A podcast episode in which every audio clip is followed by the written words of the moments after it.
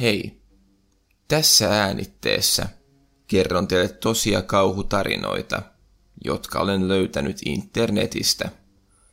Kaikkien tulevien tarinoiden väitetään olevan tosia, mutta koska ne on otettu internetin keskustelupalstoilta, ei niitä voida varmistaa.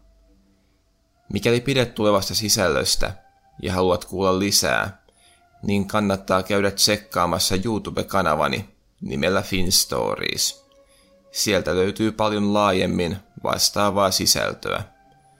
Sitten ei muuta kuin laittakaa valot pois ja nauttikaa tarinoista. Ensimmäinen tarina.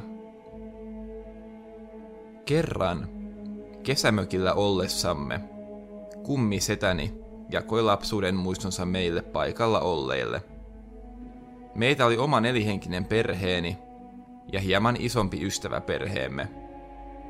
Istuimme hiekalla iltanuotiolla ja tunnelma oli juuri sopivan rento muisteluihin. Tarina ei lopulta ollutkaan iloinen muisto, vaan se piinasi miestä selvästi ja värisytti häntä vuosikymmenten takaa. Elettiin joulunalusaikaa 1960-luvun lopun Suomessa.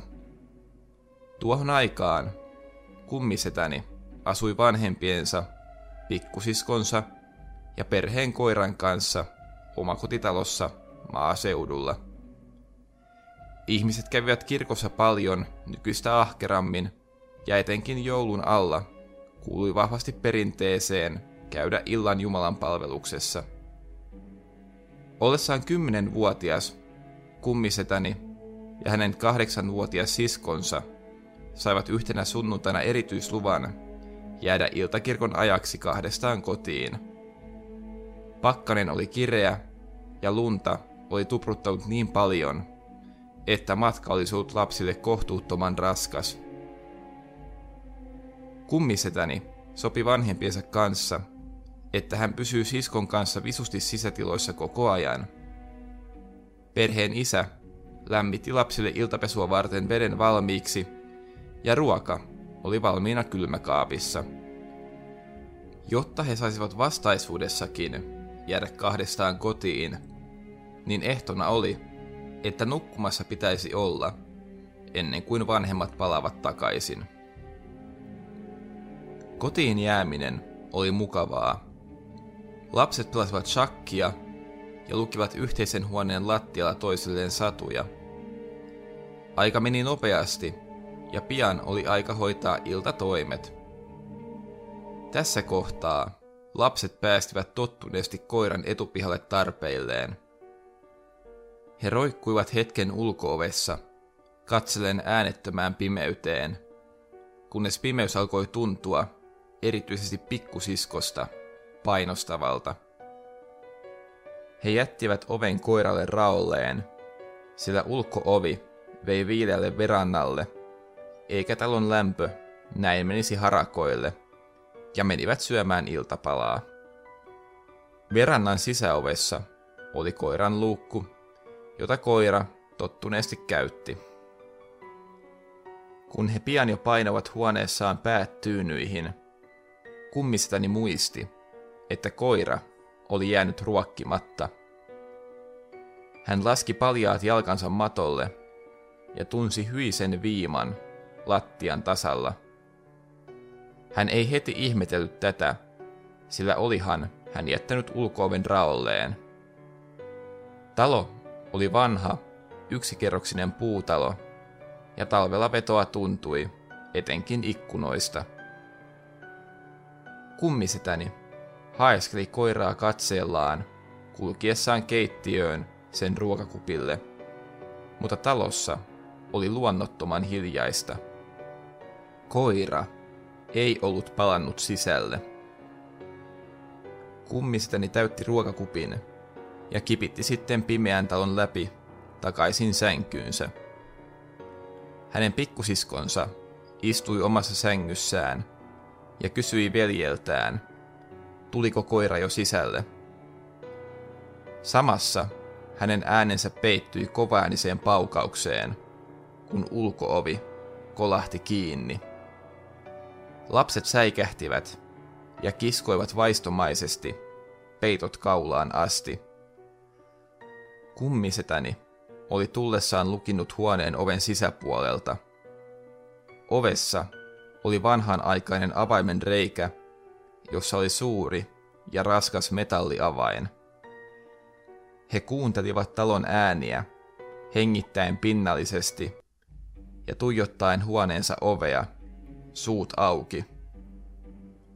Ulkoa kajasti heikko, lumisen maiseman sininen valo, ja ikkunaruudut piirtyvät oven vieressä olevalle seinälle.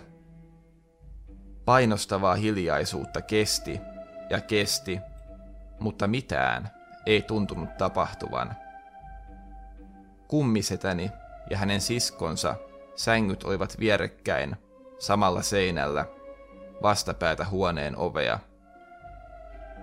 Kummisetäni käänsi katseensa ovelta siskon suuntaan ja oli aikeissa kertoa lähtevänsä kutsumaan koiran sisälle, kun ovelta kuului riipivää, metallin raavintaa. Molemmat lapset näkivät avaimen pyörivän ovessa hitaasti, karmivan raavinnan kaikuessa huoneessa. Kummisetäni kertoi, että kauhu kouraisi hänen vatsansa niin kovalla voimalla, että hän tunsi kipua raajoissaan ja selässään. Hän jopa kuuli selvästi pikkusiskonsa sydämen lyönnit viereisestä sängystä, jotka pelko oli kiihdyttänyt huippuunsa.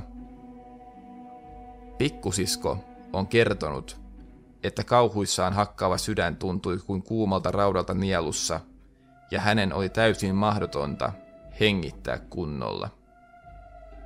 Hetken kuluttua avain pysähtyi lukossa. Pian kuului raapivaa ääntä, kylmäävän määrätietoista, ja raskas avain kalahti puiselle lattialle. Siitä lähti ääni kuin laukauksesta, joka tuntui kuuluvan koko talossa. Ääni säikäytti kummisetäni. Se teki tilanteesta liian totta, ja hänen silmänsä täyttyivät kyynelistä. Lukko oli nyt auki, ja mikä ikinä vaanikin oven takana pääsisi huoneeseen.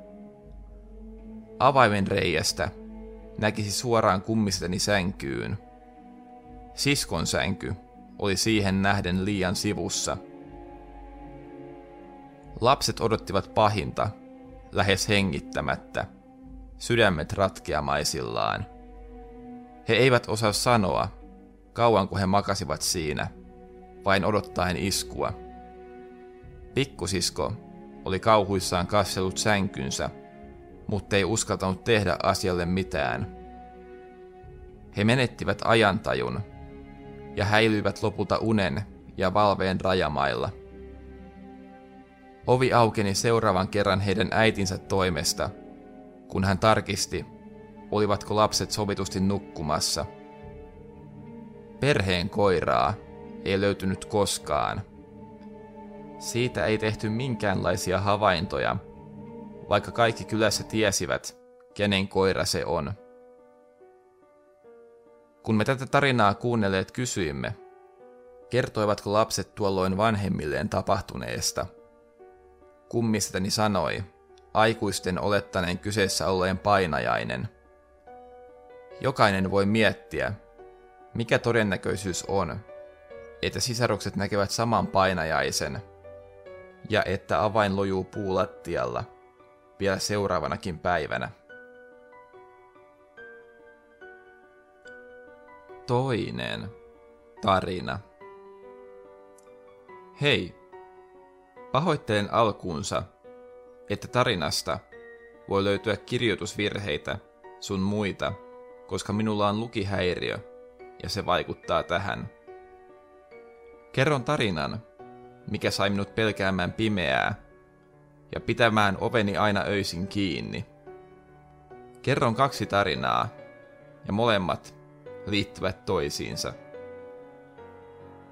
Oli ilta ja vanhempani olivat käskyttäneet minut nukkumaan aikaisin, koska seuraavana päivänä oli koulua.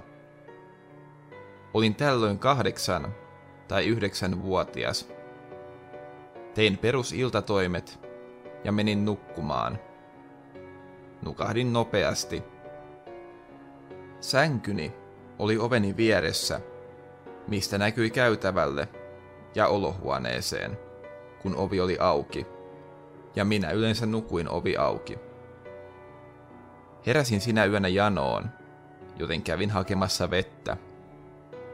Palasin huoneeseeni vesilasin kanssa, join koko lasin kerralla tyhjäksi ja menin takaisin nukkumaan. Nukahdin uudestaan nopeasti. Oli kulunut noin 5-10 minuuttia siitä, kun olin nukahtanut uudestaan, kun heräsin uudestaan ja katsoin suoraan käytävälle. Silloin alkoi tapahtua. Näin käytävän kautta meidän pianon, jonka kohdalle syttyi kirkas valo, jonka jälkeen oveni viereen käveli tummiin pukeutunut henkilö, joka vain katsoi minua. Jähmetyin pelosta ja en liikkunut. Kun en ollut liikkunut pitkään aikaan, hahmo lähti takaisin pianon luokse ja valo sammui. Aina, kun yritin liikkua, niin se olento tuli takaisin minun oveni viereen.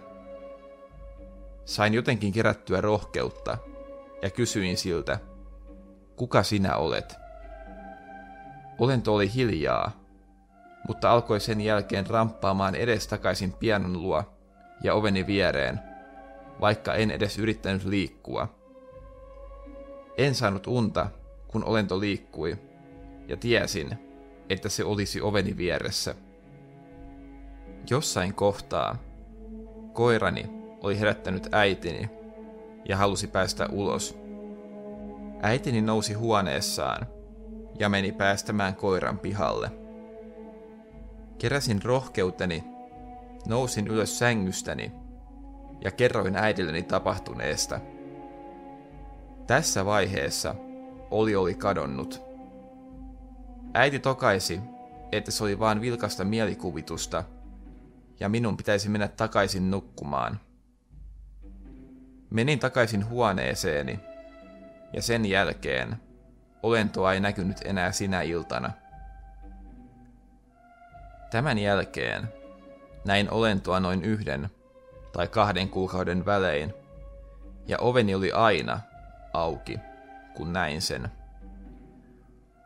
Pian huoneeni onneksi remontoitiin, ja sänkyni paikka siirtyi, joten en nähnyt sitä enää käytävälle, ja pidin myös oveani aina kiinni. Tämä toinen tarina tapahtui, kun olin 12-vuotias.